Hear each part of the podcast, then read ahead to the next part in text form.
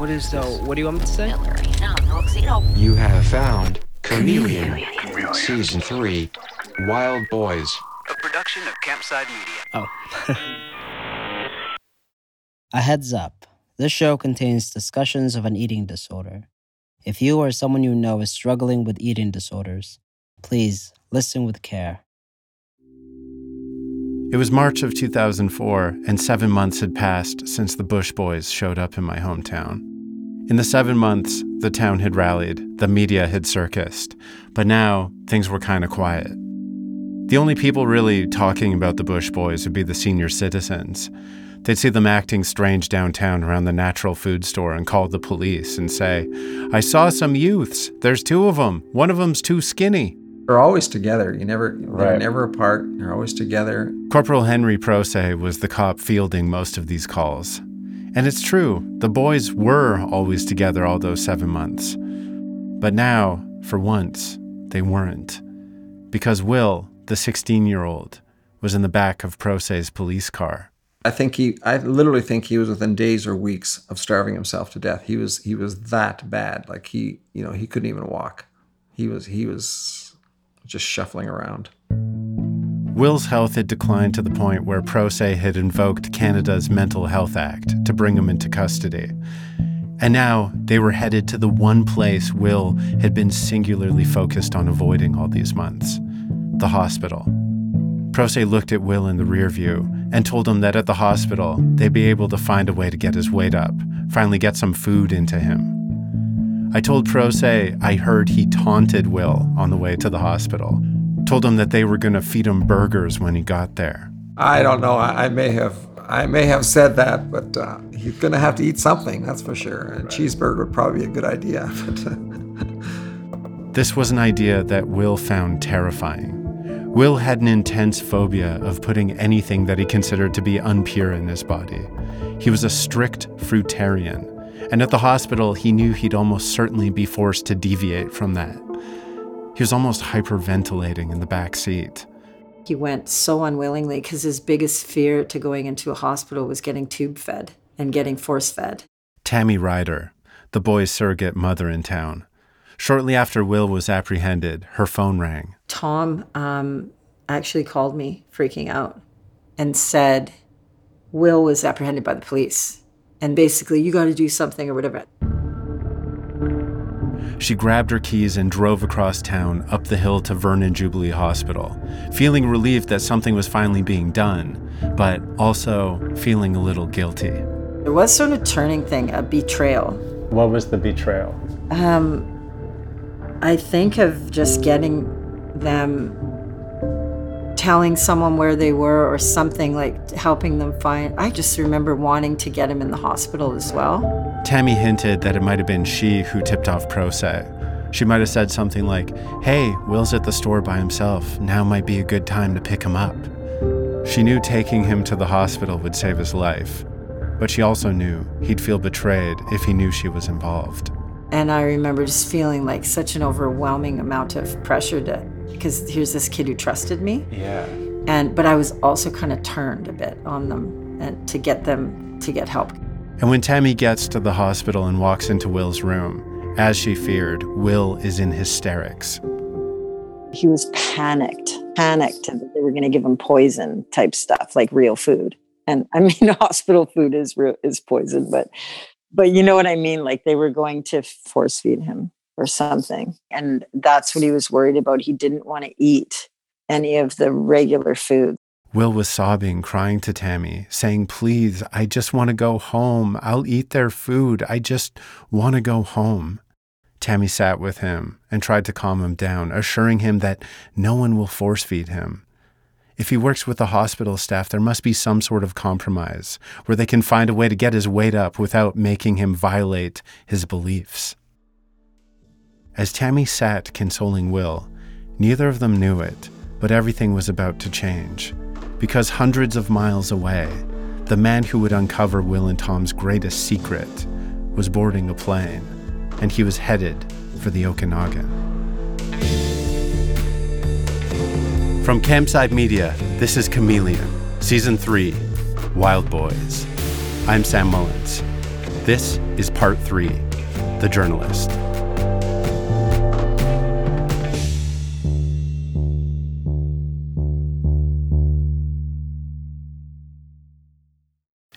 You're listening to Chameleon from Campside Media.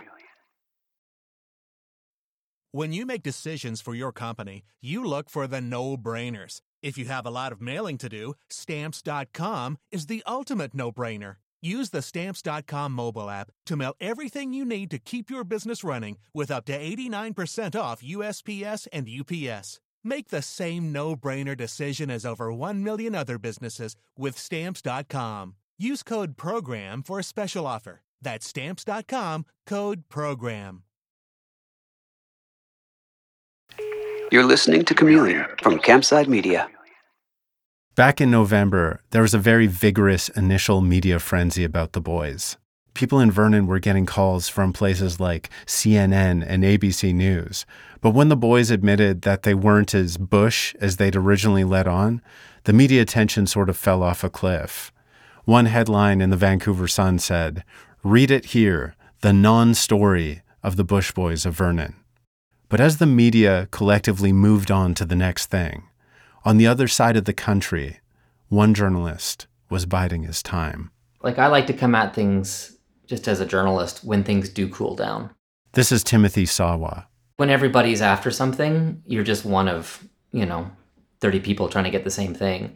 So when the when it kind of dies down to me that's when I like to come into a situation. In 2004, Timothy was a young journalist working for a short-lived CBC show called Disclosure. It was sort of like Canada's 60 Minutes or Dateline. And this job was his first big break.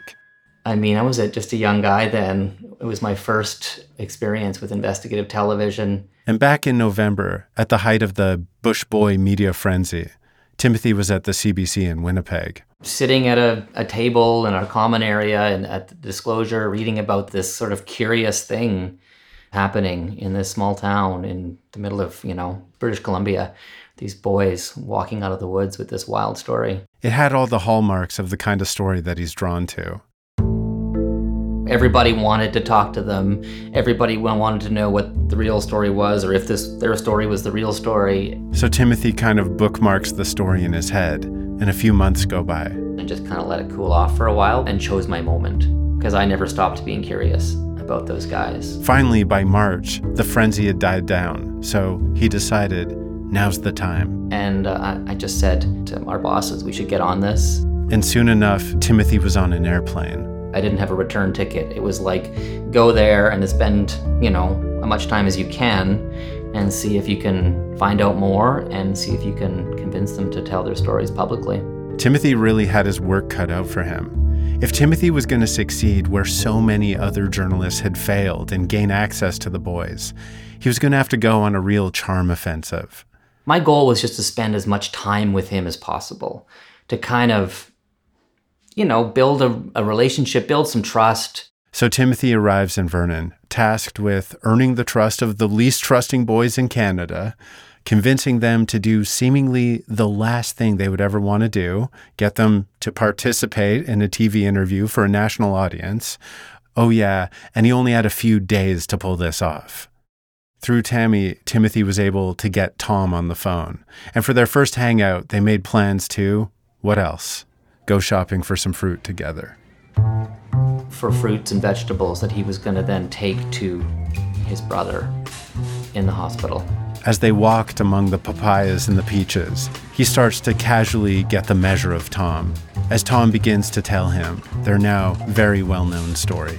And of course, in the back of my mind, I'm, you know, I'm skeptical on one hand. On the other hand, I'm listening and I'm absorbing and I'm and I'm I genuinely cared about whatever his story was. They left Nature's Fare and arrived at the hospital with a bag of fruit in hand and walked into Will's room, where Timothy got his first good look at Will. I mean, I just can't even. I mean, he was wearing sweatshirts and stuff when I met him, so you couldn't really see his frame, but you could see his face. I mean, he looked.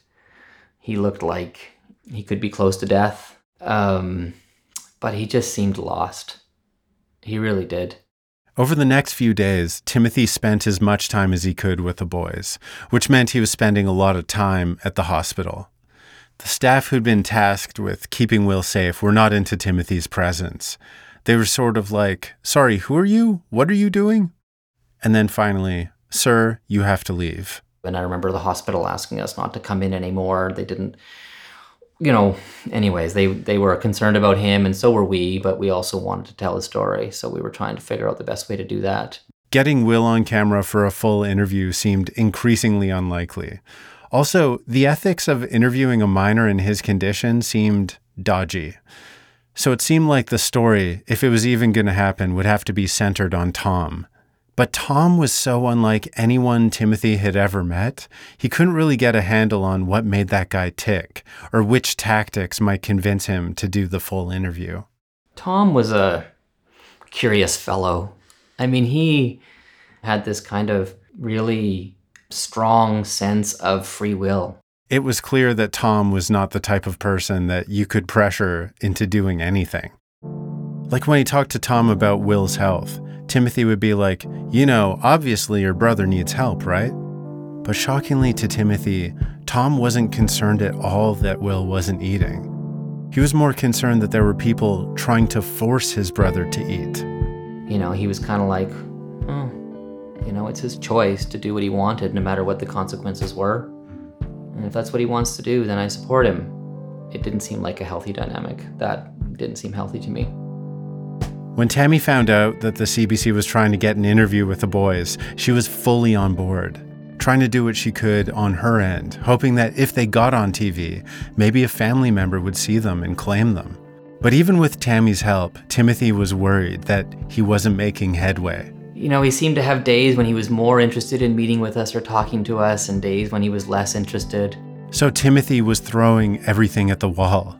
But it seemed like the stickiest argument, the one that Tom responded to best, was a sort of practical one. They needed identification so that they could get jobs and uh, or social assistance. So he focused there. After initially resisting Tammy's efforts to get the boys out and making their way in the world, Tom seemed to have finally come around. Though he appeared flippant about nearly everything else, there was one thing he increasingly craved his independence, a chance to make a life for himself and his brother, which meant he needed a job, and that meant he needed a government ID. So Timothy was like, Hey, a lot of people watch this program. If you need help, something like this can get you noticed. If you tell people, more people will hear it and maybe we'll help you. Maybe you'll find other people who will help you by telling your story. Um, and that was my pitch. I just kind of made that pitch over and over again. Tom, as ever, was entirely unpredictable. He said yes like 20 times. And then he would say no. And then he'd say maybe. And then he'd say, okay, I think so. And then he'd say, I need another day. And we would go back and forth and back and forth like this all week. So when he finally said yes, I didn't know until we pressed record on that television camera. I didn't know it was going to happen until it happened. And then it did.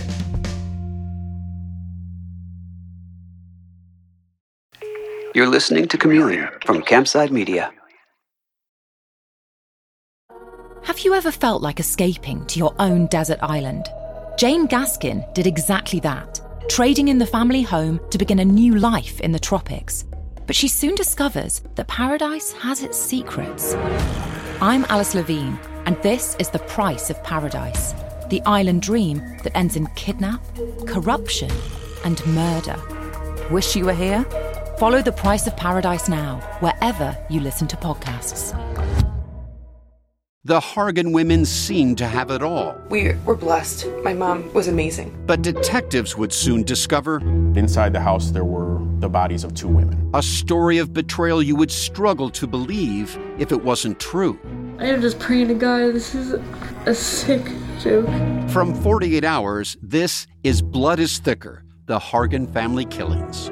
Listen to Blood is Thicker The Hargan Family Killings wherever you get your podcasts. You're listening to Chameleon from Campside Media. Good evening and welcome to Disclosure. Our first story tonight is a good old fashioned mystery. When the disclosure interview finally aired, it was appointment viewing in Vernon. I remember sitting at a TV tray watching with my mom. If I'm honest, most of my memories of watching the disclosure piece are just of me experiencing the sweet ecstasy of seeing my small town on national TV. Sure, I was curious to finally see an interview with the boys, and the whole town was anxious to finally hear one of them speak publicly. But like a true rube, I just remember sitting there the whole time, my eyes glued to the background, being like, That's the courthouse downtown. Oh my god, they're at the library now. That's the strip mall where I get my hair cut. But for the rest of Vernon, and I suppose the rest of Canada, and whomever else might have been following this strange story for so long, this was the moment where finally, after all these months, and after being cordoned off by Tammy and the gang, this was the first time that the world would see the Bush Boys and hear them tell their story in their own words. Here's Gillian Findlay and the first TV interview with the young men known as the Bush Boys of British Columbia. Do you understand why people are so intensely curious about you and your brother? I think so. People are curious about anything that's unusual. I remember seeing Tom for the first time on the screen. He was wearing a plaid shirt. He had shoulder length blonde hair and a patchy blonde beard. And being in high school at the time, I knew a thing or two about having a patchy blonde beard. And that was the thing. He looked and seemed a lot more normal than I expected him to. In my mind, I was kind of imagining like an SNL sketch rendering of a caveman, but he looked sort of like me or my friends. I talked to Gillian Findlay. She's the journalist who was interviewing him for this disclosure piece. And she told me that she'd never met anyone like him. He had this mix of intelligence and this sort of dreamy quality to him. She said he seemed like a lost boy, like one of Peter Pan's crew, the boys who lived in the wild and never quite grew up. Do you think you're unusual? Uh, I, from my understanding, yes, uh, the kind of lifestyle we lived is very unusual. It's definitely not the one most people live. They claim to have been raised in complete isolation by parents who wanted nothing to do with civilization. They didn't see the way society was living as the best way to live. I've always felt like, you know, there's a world around me that's different from mine. It's something I, I was happy not to be a part of for many years. As I watched this story as a teenager, I remember actively trying to decide if I believed their story. Tom seems very comfortable on screen. He has an answer for everything. But then I'd see something like, oh, he tucked his hair behind his ear. I wonder, is that a tell? My parents do not wish to say where they are. They do not wish for me to say where they are, and uh, I see no reason why I shouldn't respect that. Tom and Will had confirmed that since being in Vernon, they'd been in contact with their parents. So the question that everyone in Vernon was fixated on was if your parents know that your kid brother's in the hospital, nearly starving to death, why are they not stepping in to help here? Well, um, I don't think that they thought he was going to die. Well, the doctors have said that. That was in the committal order. They were worried for his life. Did they ever tell you that? Well, they have to be in that way. It's it's their protocol. And you don't believe them? The coy smile that Tom wears for most of this interview disappears with this line of questioning. Uh, well, no, I, I just have no way to know that. There's no like statistical case studies that would show that he's going to die. Six foot one and 84 pounds. And you have doctors who've committed him to the hospital. What's not to believe there? Uh, that he's going to die for certain. You can tell that Tom's getting annoyed. Do you understand why people don't get this? Why this upsets people like Tammy and others? No, it doesn't seem um, rational. As a town, we'd heard so much about Will. We read so much about the shape that he was in, but we'd never seen the boy at the center of all this. The disclosure crew wasn't allowed to film Will in the hospital, so they sent Tom in with a camera to film the two of them hanging out. He doesn't like being photographed, but he did agree to have his brother take these pictures. It's here that we see Will for the first time. And he is, as everyone has described, extremely gaunt, his eyes hollow. He seems a little dazed, like he's moving and talking with the parking brake on, halting and slow. Will turns to the camera, holding up a self portrait drawn on printer paper, tall and thin, collarbones protruding, even in the picture. Above his likeness, he's written in messy block letters Skinny Raw Foodist Will. Everybody, meet Skinny Raw Foodist Will. You see a resemblance? There's a panning shot of a heaping bounty of mangoes, peaches, hummus, a bowl of nuts. There's a straw sticking out of a coconut. Will eats an avocado with purpose, as if to say, Look, all Will does is eat. Look how much eating. There's some footage of the two brothers playing cards. They pass the camera back and forth, getting increasingly interesting angles on their card game, like two kids with a camera. Will sighs performatively and says, Oh, I can't wait to get out of here. The boys had spent months downplaying how dire Will's condition was. They both thought it was ridiculous that he was even hospitalized now. And now it feels like they're trying to convince everyone else. Like they're making a film titled, Actually, Will is Fine. It all sort of feels like fiction because, in fact, it is. We can see Will with our own eyes now, and he doesn't look fine. And the story Tom is telling is just one version of many he's told. The boy's story had changed enough times that it was hard to know what to believe at this point. We never contacted the outside world, they said at first. And then, well, actually, we go into town and rent movies sometimes. Or they'd say, we lived in the remote wilderness, untethered to society. And that became, well, actually, we had a VCR and a computer and the internet. By this point, you can even hear Tammy starts to double clutch. Listen to Tammy's answer to this very simple question. You don't know whether you believe them or not, do you? No, I do believe. I do believe them that they. Um, I mean, I don't believe. I don't know what to believe because just like everybody else, I don't have concrete facts. The boys were lying, but knowing how big the lie was was difficult to gauge.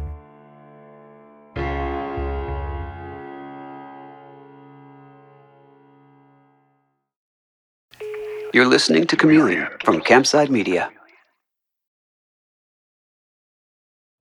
You know how to book flights and hotels. All you're missing is a tool to plan the travel experiences you'll have once you arrive. That's why you need Viator. Book guided tours, activities, excursions, and more in one place to make your trip truly unforgettable. Viator has over 300,000 travel experiences to choose from. Everything from simple tours to extreme adventures and all the niche, interesting stuff in between. So you can plan something that everyone you're traveling with will enjoy. Real traveler reviews give the inside scoop from people who've already been on the experiences you're considering. So you can plan with confidence. Free cancellation helps you plan for the unexpected, and 24 7 customer support means you can travel worry free. Download the Viator app now and use code Viator10 for 10% off your first booking in the app. Find travel experiences for you. Do more with Viator.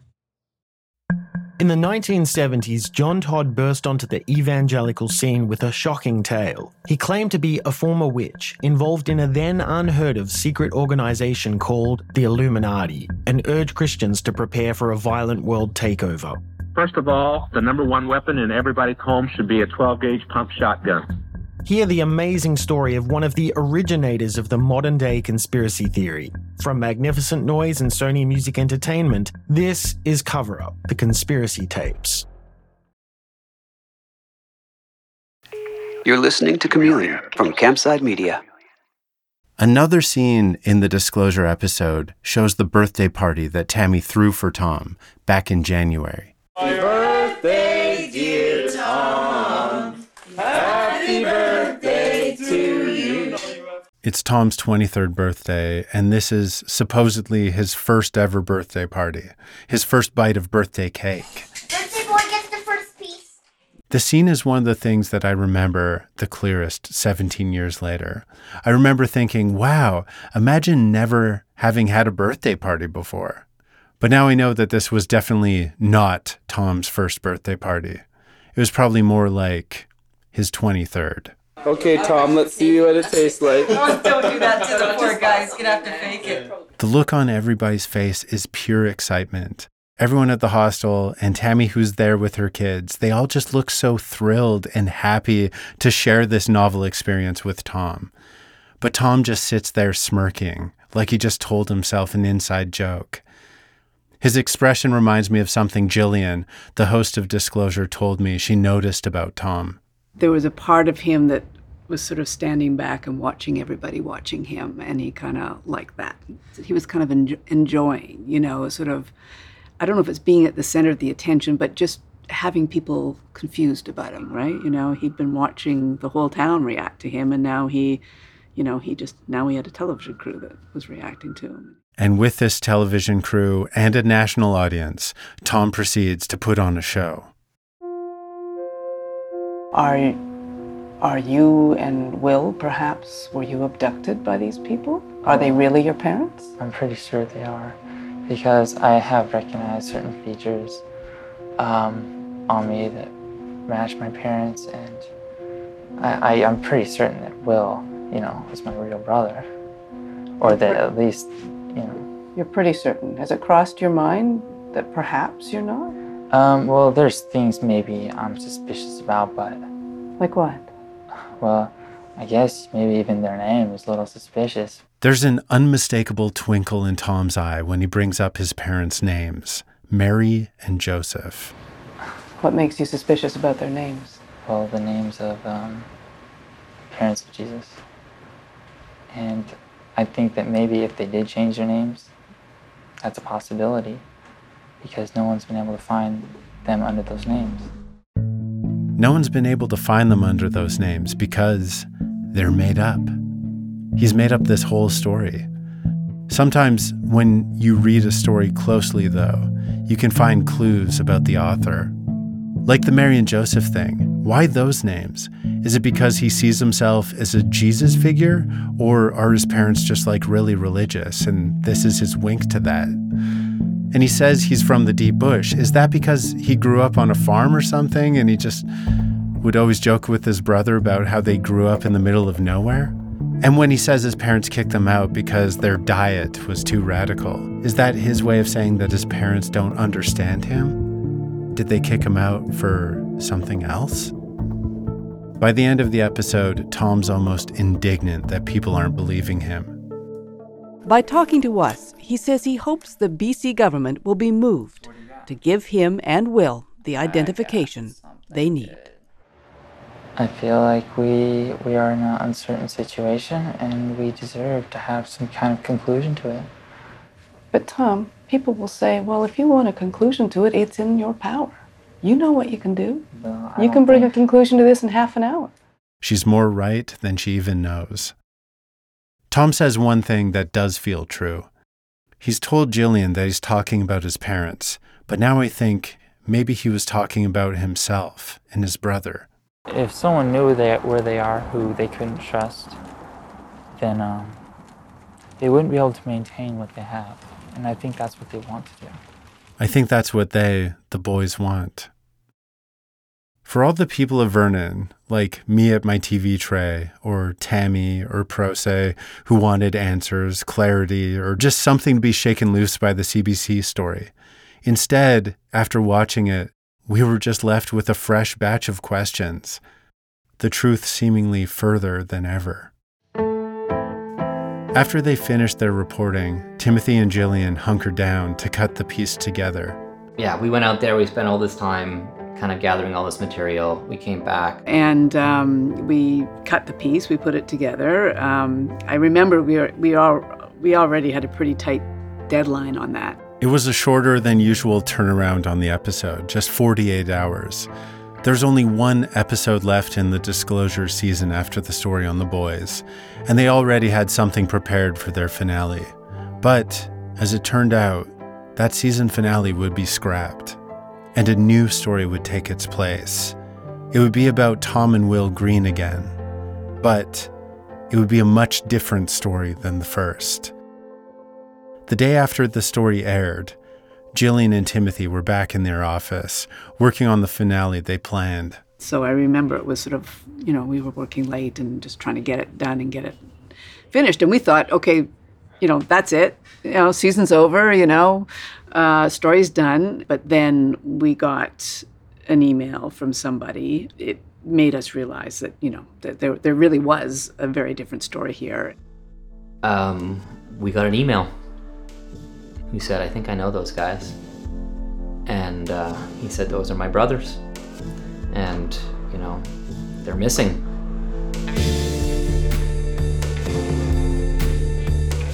Chameleon is a production of Campside Media with Sony Music. Wild Boys was reported and written by me, Sam Mullins. It's produced by Abukar Adan, and our editor is Karen Duffin. Our senior producer is Ashley Ann Krigbaum.